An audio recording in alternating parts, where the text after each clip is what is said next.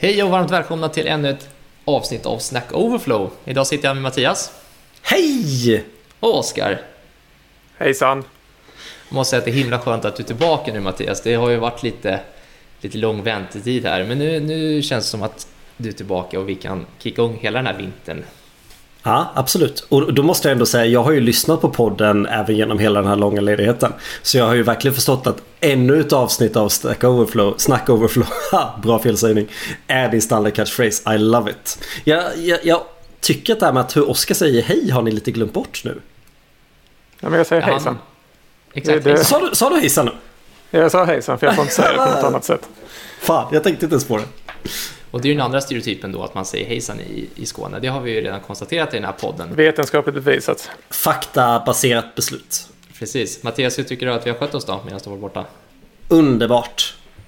Så Är det bra. något, är det något favoritavsnitt du skulle vilja rekommendera? Nej men så här. Eh, eh, jag tyckte verkligen om avsnitt om certifieringar. Det kanske var för att det var superaktuellt för mig nummer, nummer 45. För det är ju så här. Det var verkligen ett ögonblick när man går i parken, lyssnar på det, Otis gräver i sandlådan. Och, och jag... Ni vet den här känslan när vi börjar avbryta er för att säga något annat. Precis den det. hade jag. Ja, då vet man att det är ett bra avsnitt. Precis. Du fick inte så mycket Mm. respons där i, i lekparken på, av de andra Nej. föräldrarna kanske? Nej. Nej, tyvärr inte. Nej. Härligt. Hur är det med dig Oskar? Alldeles gott. Eh, suttit med JavaScript bundles hela dagen så att eh, kanske lite mer självmordsbenägen än vanligt men annars, eh, Ja, just det. annars, eh, Vad, annars är det bra. vad är ens din grej med att du vill lägga in roll-up överallt? Det är snabbt och så här, bra tree shaking och de har många fina buzzwords. Plus att jag Du är jättetrött på webpack. Så att det är bara, bara att det är något annat. Och det är ju faktiskt rätt härligt att jobba med roll-up. Jag som också är en, en roll-up-kämpe här. Men det var inte det vi skulle snacka om idag.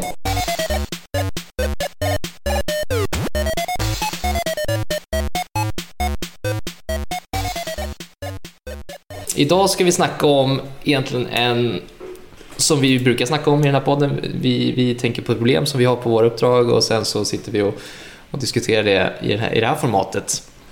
Och problemställningen är egentligen vi som utvecklare känner och kan ibland få, få features från vår, vår ledningsgrupp i våra upp, uppdrag högt upp.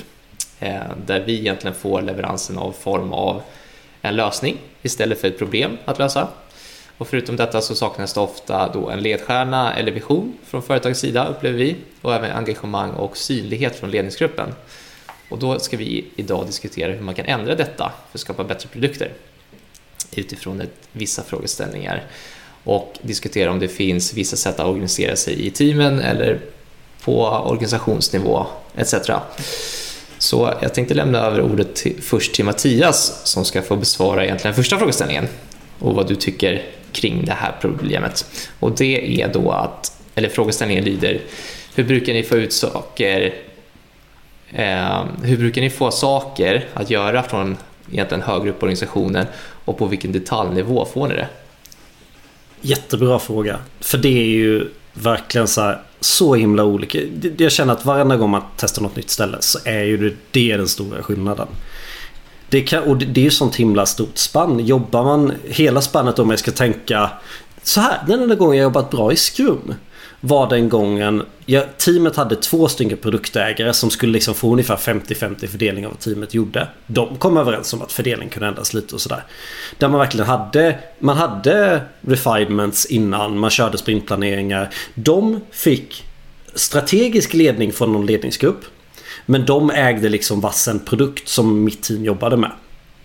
Vilket gjorde att vi var ju väldigt inblandade. Liksom, det fanns ett strategiskt mål med det här. Vi vill uppnå det här på grund av det här. Men sen liksom hur det gick från, från den strategiska visionen till lösning var ju liksom upp till teamet.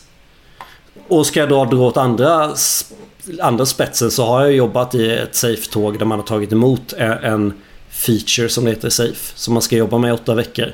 Där det är liksom så här, här ni skissen. Här är tredjepartsprodukten som ni ska hämta ut data från. Vi vet inte riktigt hur ni ska hämta ut data från den. Men så här ska det se ut. Intressant. Om vi släpper in dig också, Oskar, på den, på den frågan och då är frågeställningen även för dig. Hur brukar ni få saker ovanifrån levererat till teamet och på vilken detaljnivå? normalfallet är väl att det är, eller jag upplever att det är alldeles för mycket abstraktionsnivåer. Att man är väldigt långt ifrån dem som man får ett krav men du får inte kravet av den som ställer kravet och det ska passa in i processer och planering och deadlines och ja, att det är ganska eh, bökigt. Men eh, jag har också, precis som du beskrev Mattias, en bra upplevelse. Jag, jag vet inte vad jag får, men jag outar min eh, före detta arbetsgivare här. Eh, när jag jobbade på, först hette det Lundalogik, sen hette det Lime. Men då, då fick vi till alltså, en ganska platt... sparkcyklarna Lime eller? Nej, det, det, jag tror det är ett problem de fortfarande har. Limes som levererar CRM-verktyg. Det har ingenting med sparkcyklarna att göra. Det hade man, ah, kunnat, cool. ja, det hade man kunnat prata om i en lång podd om också. Det är ganska kul. Eh, men eh, där eh, lyckades vi uppnå en ganska platt organisationsstruktur. Alltså att vi från ända upp till ledningsgruppen så var det ganska platt. Att vi egentligen vi lyckades med att vi sålde in att vi skulle fokusera på olika fokusområden. Vad vi skulle leverera de kommande kvartalen. Men inga hårda deadlines eller specifika features. Utan vi sa att vi skulle fokusera kanske på användbarheten eller fokusera liksom på att förbättra ett visst område i applikationen som vi utvecklade. Eh, och så alignade det ändå ut i teamet och sen så fick teamet faktiskt ganska fria händer att tolka på vad de tyckte var det bästa sättet att förbättra de här områdena. Eh, och det, vi fick extremt mycket gjort periodvis när vi körde på det här systemet. Eh, det innebar också väldigt mycket jobb för vår stackars produktchef, men han skötte det bra. Eh, men det, det är väl bland de få gångerna jag upplevt att det här flowet har funkat på riktigt. För det är väl oftast där skon klämmer. Intressant. Och då tycker jag... Vad tycker du själv Andreas? Ja, det jag tycker... Det är såklart olika erfarenheter från olika, olika uppdrag. Jag har nog både erfarenheter som du beskriver Mattias, att det, liksom, det levereras en lösning bara. Så här, här utför. Och som Oskar erfarenhet att här är ett problem. Eh, det är upp till er att, att lösa det. Eh, jag skulle säga att det Ja, det, jag skulle börja säga att det kanske korrelerar med stora organisationer och små organisationer, men sen så tänkte jag efter lite och det gör det inte alls det. Så jag, jag backar på, på det. Men eh, jag tycker oftast, så kan man väl säga, det, det kan jag säga, att stora organisationer som kanske inte har kommit igenom liksom den här agila resan än, där är det lite mer vanligt tycker jag att det blir en leveransorganisation på, på, på lösningen neråt i teamen än att du levererar ett problem som teamet ska lösa. Mm. Jag tycker det var lite intressant som du, du var inne på Mattias, att man vi, vi utvecklar ju, är ju kreativa individer som vill liksom ha, ha problem och sätta tänderna i och få lösa det på, på det sättet vi vill. Det här kanske vi har märkt att det, det kanske inte organisationerna vill att vi, att vi gör. Men får jag prova det? Är det alla, är det alla utvecklare som vill det då? Eller är det ett Nej. sidospår utav sen? Ja, det, vi kan diskutera det, absolut. Jag tror absolut inte att det är alla utvecklare som är liksom kreativa individer. Utan det finns nog en stor, kanske inte majoritet, men det finns i alla fall en, ja, en minoritet av, av utvecklare som gillar att få liksom, eh, bara jobb att utföra. Att gör det här, gör det här, gör det här. Eh, sen så, så har vi kanske lite free spirit individer som oss i den här podden som, som kanske vill prova olika lösningar för att se vad, vad som passar bäst och ha det kreativa kvar i, i programmeringen. För jag upplever att det är väldigt blandat. Jag, jag har absolut suttit i team där det varit flera stycken kreativa. Sen är det ju liksom så här, det, det, finns ju utvecklare som vill vara utvecklare. Det finns ju många, nu finns det så många skills vi ska kunna. Vi ska kunna utveckling, vi ska kunna DevOps. Vi ska kunna släppa hela tiden och sen ska vi också bli intresserade för vad kunden vill ha för lösning. Jag vet inte. Det, det, det finns absolut utvecklare. Jag tror det finns en blandning. Absolut. Svårt. Ja, jag håller med.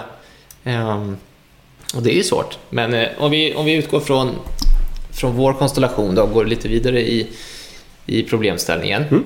Och då, vi har varit inne lite på det att vi, vi är ju en, ett gäng som gillar att få problemet och så får vi ta till de verktygen och, och eh, lösningar som vi, vi tycker för att få, få en bra lösning. Men om vi går in på frågeställningen som jag tänker Oskar ska få fortsätta på. Är det, vem är det som känner kunden bäst i en produktresa? det beror lite på eh, såklart organisation. Jättetråkigt svar. Men eh, har man en säljorganisation bakom som säljer, eh, säljer ja. Produkten mm. så då har ju de närmast relation till användarna på många sätt. Men har man kanske inte exakt samma uppsättning så kanske det är liksom produktchef eller så här i teamet om man har det. Eh, det är väldigt svårt. Eh, men jag föredrar ju när teamen i sig har, alltså vill ändå tycka och bidra att man i teamet, att man har en så, platt, så pass platt organisation så att teamet får vara med och tycka till och vill framförallt tycka till på hur en feature ska fungera, ja, se ut och fungera för att teamet tror att det är en bra lösning så att man inte bara överlåter mm. det till andra. För jag tror inte det är så hälsosamt i det långa loppet. Det blir lätt fel. Mm. Men jag skulle vilja ta en liten annan approach på det för du säljer, säger att säljorganisation. Jag tycker ofta det känns, jag skulle säga att en viktig uppdelning för mig är Jobbar man, med slut, jobbar man mot slutkund eller jobbar man mot liksom ett, är det ett internsystem eller den användare man jobbar med? För jag tycker att är det, nu, och då tänker jag sticka ut hakan då. Är det ett internsystem då tycker jag ta mig tusan att organisationen, om det är en UXare i teamet eller om det är en produktägare eller om det är någon utvecklare som har en sån side. Jag tycker det är no någon person riktigt nära utvecklaren ska kunna använda den bäst. Vad är det för problem användaren vill lösa? Och det kan man behöva lite olika nivåer. Någon som är lite mer mikro, någon som är lite makro. Och på samma sätt om det är ett slutkundsystem. Säg att det är en varushop.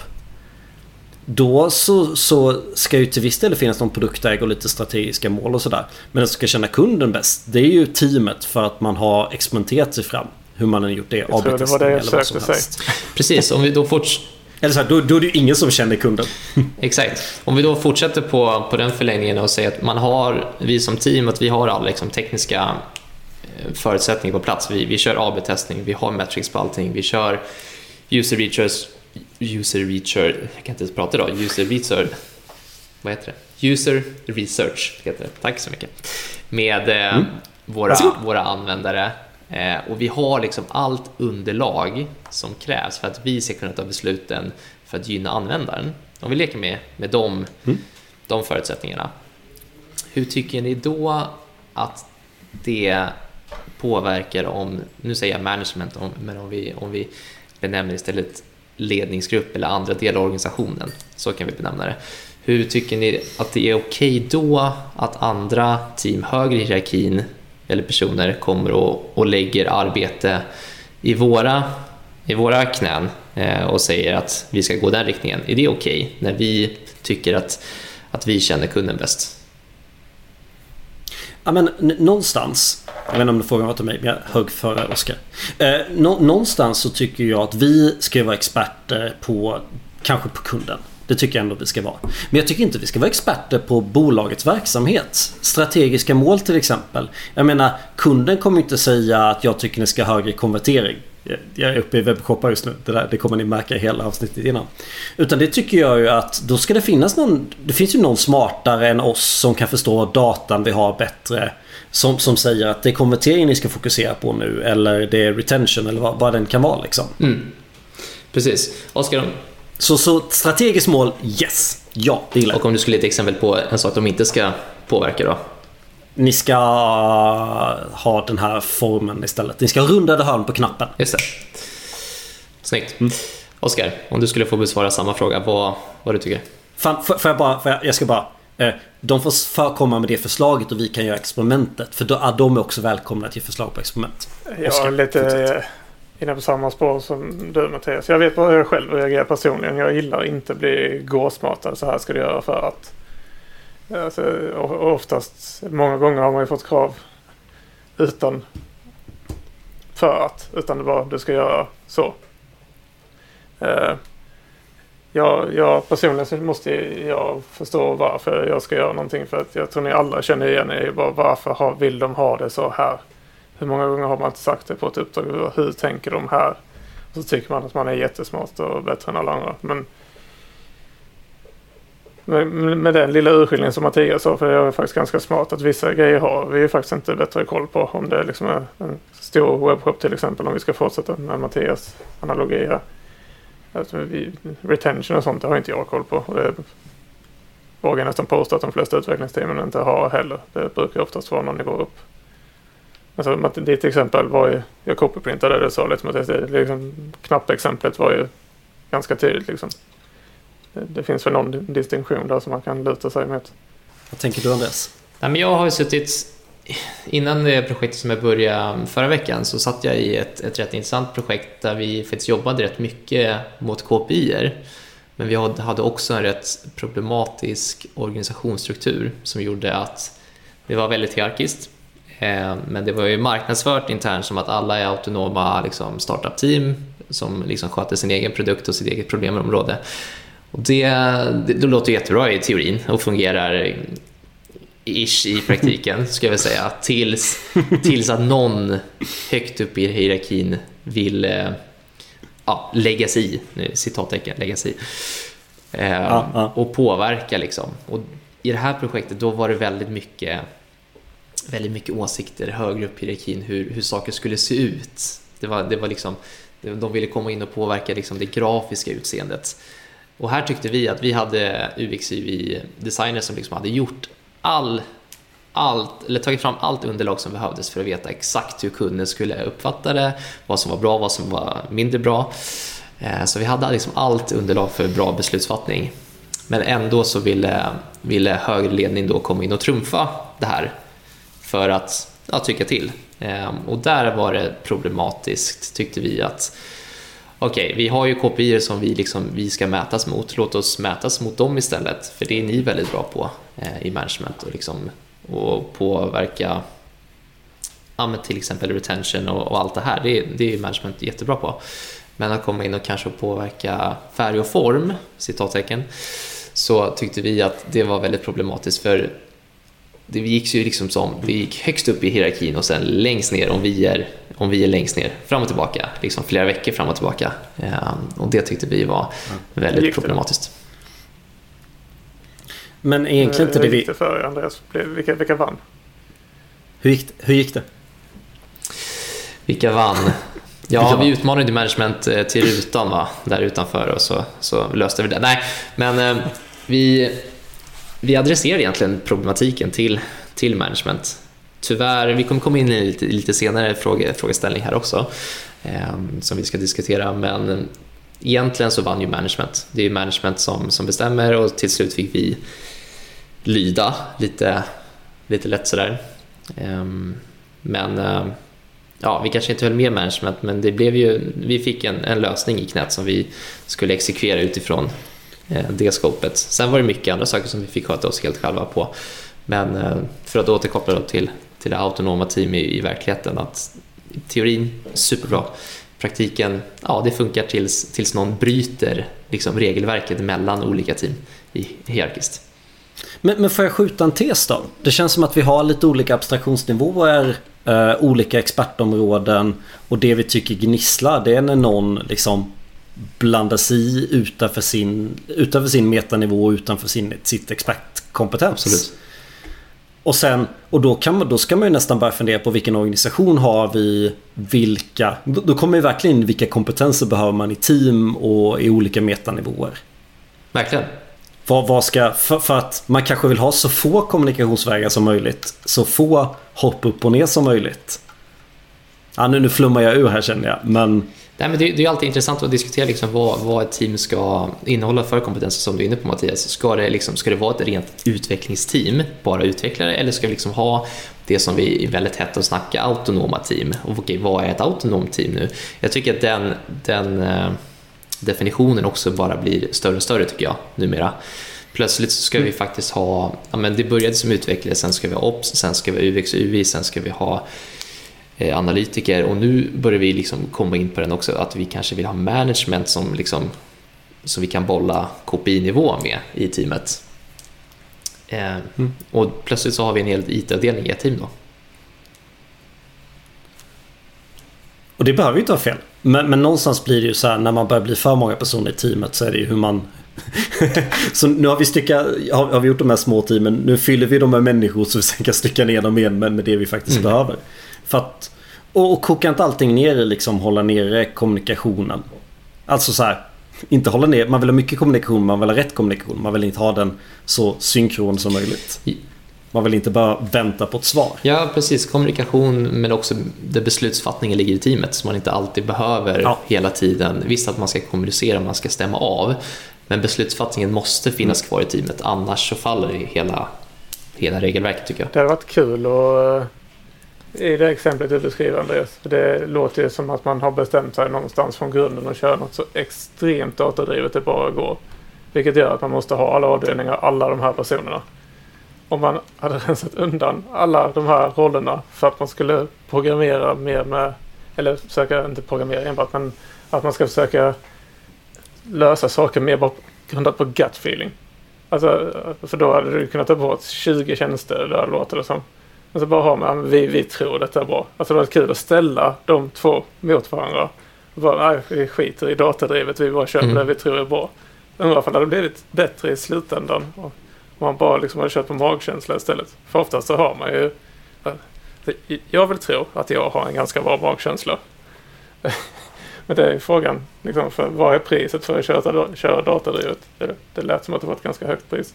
Jag skulle vilja säga att det beror ju på. Ska vi snacka rundade hand på knappar? Eh, har du en stor mängd data, ett AB-test där är ju oftast inte så dyrt. Nej, precis. Jag tänker vi ska vi gå vidare lite och snacka. Vi kommer ja. komma in på, så att vi inte hamnar i, i den här silon, för vi ska faktiskt snacka silos härnäst. Vi ska snacka om hur man får bort prestigen att leverera en slutprodukt, eller en siloprodukt rättare sagt. Eh, och istället leverera produkter för hela företagets räkning. Vi, vi hamnar ju oftast i projekt där man liksom har sitt scope, man ser sin silo men man lyfter inte blicken och ser för hela företagets räkning.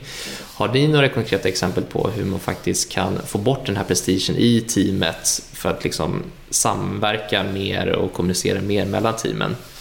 Mattias? Nej. Nej, Nej men uh, varit på bank. Det är vår data. Mm. Nej, jag vet inte. Nej, jag har nog inte vettigare än så tyvärr. Jag kanske kan spinna på vidare. Då till Oskar. Jag vill inte säga ditto till Mattias igen, men det är ju bygger man upp teamen lite så att det blir intern konkurrens i bolaget, vilket det oftast kan bli. Alltså det, det, det är inte jätteovanligt att det blir att man slåss om internresurser och att det blir väldigt internpolitiskt. Jag tycker det går ganska snabbt till att it organisationer brukar mm. bli så. Men det, det är väl där kanske management kom in mer att de ska att man ska kämpa för att ja, att signalera att man kämpar mot samma mål. Alltså, det finns inget egenvärde att vi slåss mot varandra. I slutändan så gör man det för att bolaget ska tjäna mer pengar som man eh, jobbar åt. Man gör inte det.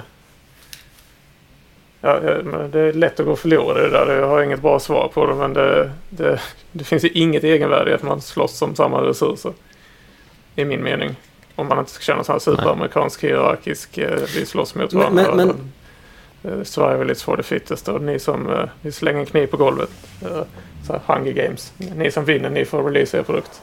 Jag tycker det verkar ganska tråkigt. Le men, Leonardo DiCaprio vinner.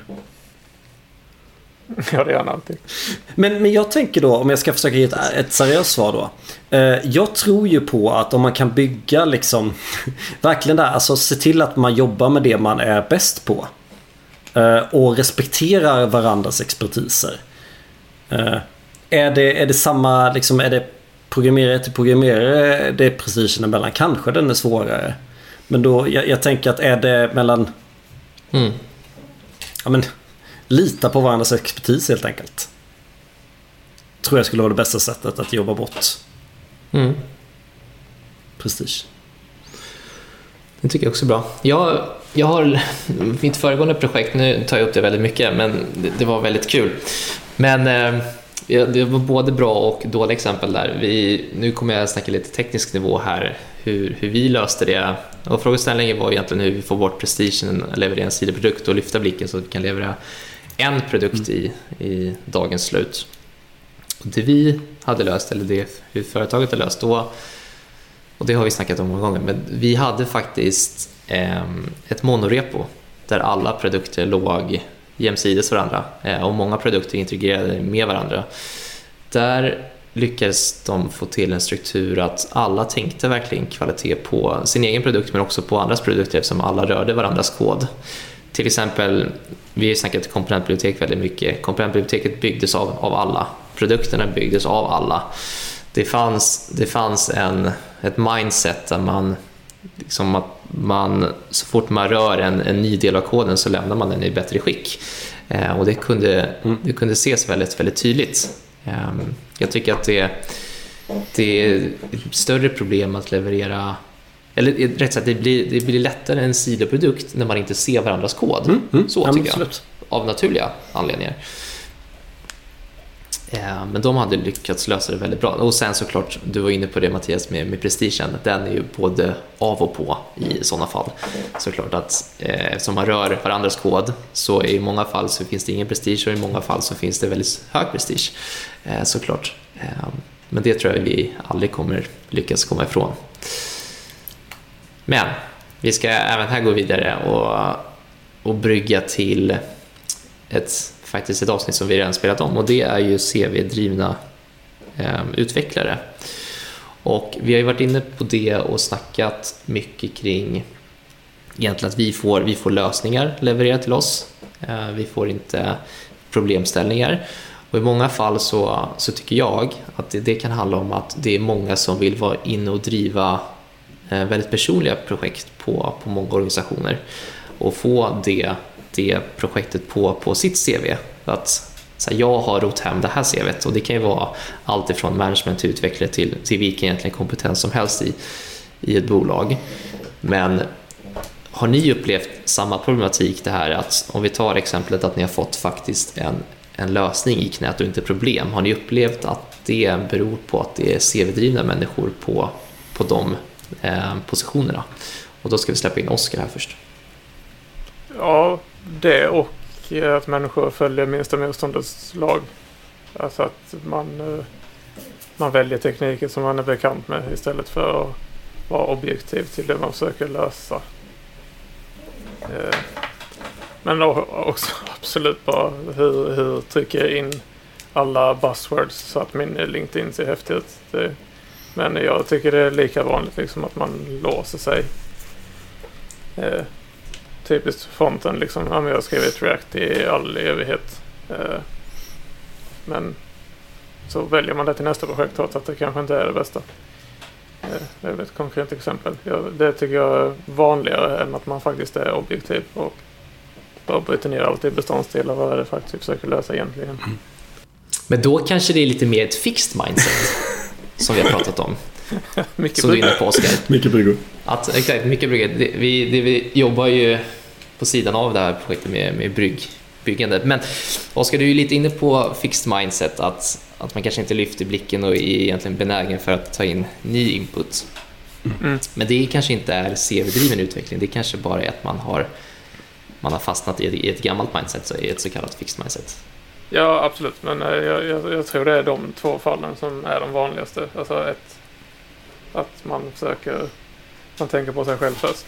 Två, vad, vad är bekvämt för mig? Så att man mm. kanske tänker på sig själv egentligen i två led. Eh, men det tycker jag är vanligt i alla fall. Det har jag stött på väldigt ofta. Jag, jag försöker att inte vara som man är skyldig till det också.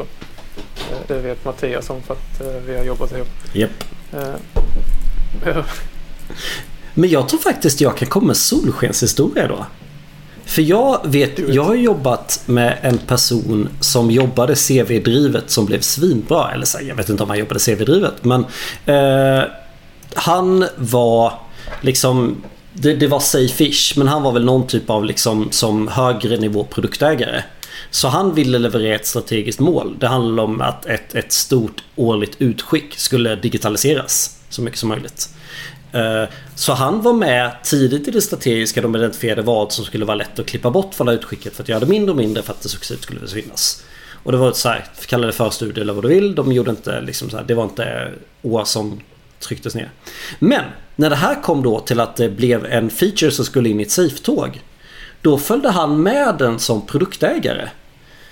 Så han han ville då kanske, jag vet inte om han ville få på sitt CV att han hade drivit igenom det här. Men, men eftersom att han följde med, han var inte, han blev liksom inte riktigt del av teamet. Men han, eller ja, han var inte heltid i teamet, så kan vi säga. Men han, han var tillgänglig, allt, vi var alltid hans första, om vi ville ha hans tid så fick vi honom i första hand. Han kom på många dailies. Och jobbade liksom så här, han Strategiska målet hjälpte vår BA till business analyst-kravare. Att bryta ner till liksom, konkreta krav. Och det gjorde vi tillsammans i teamet. När de fått ner det till den nivån, liksom ungefär den här datamängden. Då kom teamet in, började intervjua folk på stan. Så Long story short, han, han kom ju, han följde med sin, han följde med sitt strategiska mål och kunde putta igenom hela utvecklingen. Intressant. Så det var ju ett bra sätt att jobba CV-drivet. Han var ju personen som gjorde det här. Ja, verkligen. Ja, CV-drivet bör ju i och för sig inte vara något negativt. Det beror ju på hur man tar sig an rollen som CV-driven utvecklare. Ja. Men, eh, Vad tycker du själv? Jag, nej, men jag har hamnat i många projekt där jag upplever att, ja, men från, från högre hierarki, att man, man, man driver vissa projekt för att, för att få liksom, den stämpeln att man har rott hem projektet och CV-drivet. Det, det kan jag absolut tycka.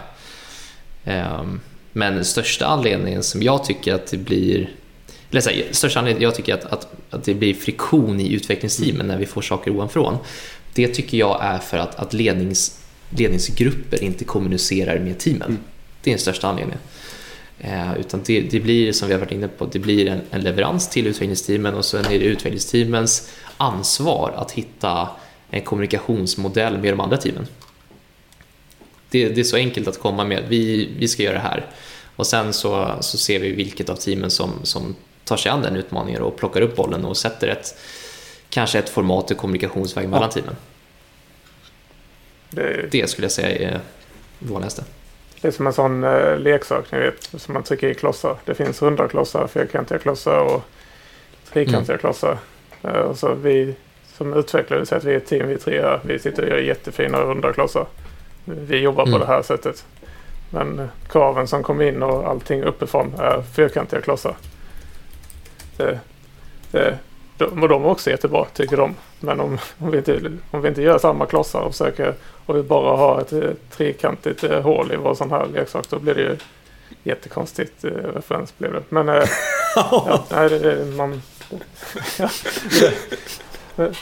en bra förutsättning är liksom, ändå jag tror man ska landa i det. Andreas se till att man eh, kommunicerar på lika villkor så att man har en eh, tydlig uppfattning om vad som ska utföras. Och då kanske både ledning och team till slut gör trekantiga klossar. Och där tror jag att vi har slutklämmen faktiskt. Bra gjort Oskar. Den sjukt dåliga analogin. Jag är nöjd med det, jag ångrar ingenting. Vi ska snacka mer klossar i Snacka Overflow framöver, men vi ska gå över till veckans tips och snacka kring det. Och jag tänkte Mattias ska få, få ta den frågan Vet ni vad? Nu kommer hälften av lyssnarna försvinna, aldrig komma tillbaka igen. För jag har svurit i kyrkan. Jag fortsätter min no low code resa genom att jag sitter just nu och utvärderar Power Apps Microsoft plattform för no och low code verktyg. Där jag just nu sitter och drag and droppar knappar och sen så hittar man så här on select. Så här, eh, eh, jag vet fortfarande inte var den här resan kommer landa. Men, och dagens tips förra veckan var kolla på app sheets. Så är denna veckan kolla på, på power apps. För, för de är på gång. Oj vad det här kommer. Så utvecklare kommer behöva lära sig det. Ja, ja. Helt övertygad om att ge det här fem år så, så, så drag-droppar vi mer än vad vi kodar. Det visade mig detta innan idag. Och sen skriver vi logiken. Alltså det första jag kände var ren rädsla. Så här, antingen måste jag lära mig det här, bli bäst i världen på det här. Annars kommer jag bli ersatt om fem år. Det var löjligt intuitivt. Jag, jag tror det kommer ersätta, men det är därför jag vill embracea det. För, för jag tror det här kommer ersätta den tråkiga delen av vårt jobb. Ja, ja det... För det kommer ju fortfarande vara samma liksom, dataflöden. Events kommer vara lika spännande. Men istället för att skriva mer i React eller Svält eller CSS eller vad fan. Ja, nej, jag vet inte. Det kommer. Känns som vi måste, måste ta hela ämnet i ett, ett helt poddavsnitt och snacka mer low code. Det har vi gjort eh, för länge sedan, men vi kan eh, ta upp den mm, bollen igen och snacka mer kring de verktygen. Oskar? Uh, om man är som jag som har skrivit React alldeles för länge för att jag går på motståndarnas lag och gillar inte förändring. Så finns det någonting som heter SolidJS som påminner väldigt mycket om React fast med mycket bättre utveckla UX. Det, det, det, ser mångt och mycket ut som React men det är lite nytt så det blir kul och eh, alla så här lifecycle-metoder och sånt är mycket smidigare att skriva. Så det känns som de fortsätter, eller tar vid där React inte kommer längre ungefär. Så att om man vill prova någonting nytt det... och man kan React så är SolidJS ett perfekt alternativ.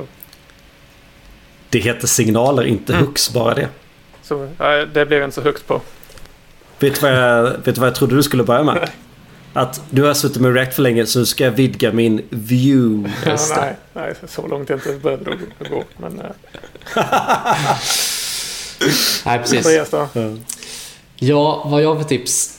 Eh, jag har varit lite småkrasslig de senaste dagarna så jag har kanske inget direkt. Men jag, vi snackade på, på uppdraget idag angående ett, eller igår rätt sagt, angående ett problem som jag satt och tänkte på hur man skulle lösa. Så det är som vanligt från min sida ett tips till mig själv att kolla på det. Och det är egentligen att jag kanske har hittat första use caset som jag har sett i ett projekt att använda Webworker. Ehm, det har jag aldrig liksom oh. huttigt hittat, ehm, hittat ett use case för. Så ehm, jag ska se om det, om det faktiskt är ett use case. Vi får se. Vi har en... Vi har en väldigt... Vi måste göra en väldigt eh, tung beräknings, eh, beräkningssnurra egentligen på ett gäng, ja, en stor datamängd eh, som jag inte tror att kanske skulle klara sig att köra på, på huvudtråden för att det skulle bara låta hela applikationen stå still. Eh, men vi ska se om det faktiskt är ett use case för det, så vi får se framöver. Men det är i alla fall Eh, det hade varit kul att börja jobba lite med webworkers för jag har aldrig sett användningsområdet för det. Coolt. Äh, supercoolt Det vill vi absolut ha med. Toppen. Du har inget annat tips om det du knarkar just nu för att bli frisk till Lidingöloppet? Ja, lördag kommer ju väldigt snabbt här. Jag... Eh... Du är inte så här kanjang-person? Nej, jag skulle säga att... Jag, jag, jag beundrar dem. Ja, jag skulle säga att jag har provat det genom, genom tiderna men eh, jag skulle inte kunna stå rakryggad och säga att det funkar. Det kan jag absolut inte eh, göra. Men det är mycket vatten. Bada i kolsang. Ja. Mycket vattenvätska och försöka ta det lugnt. Sova mycket brukar vara ett bra tips. Då så. Då har vi det. Grymt. Då så. Tack för idag. Tack så mycket. Tack själv. Ha det bra. Hej. Hej. Hej.